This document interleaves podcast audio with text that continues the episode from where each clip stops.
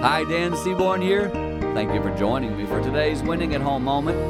And let me remind you what we do at Winning at Home. Our goal is to give practical insight to people at all ages and stages of family development. We are seeing a tremendous increase in that. Just yesterday, we had one of our biggest days ever in terms of intakes, in other words, calls that come in. And I want to just say to you today maybe you're feeling some of that same anxiety, some of that stress that comes with living in our society. And I would say to you, if you don't live in our local area, please reach out to us. We'll seek to guide you to someone in your area who can speak to you.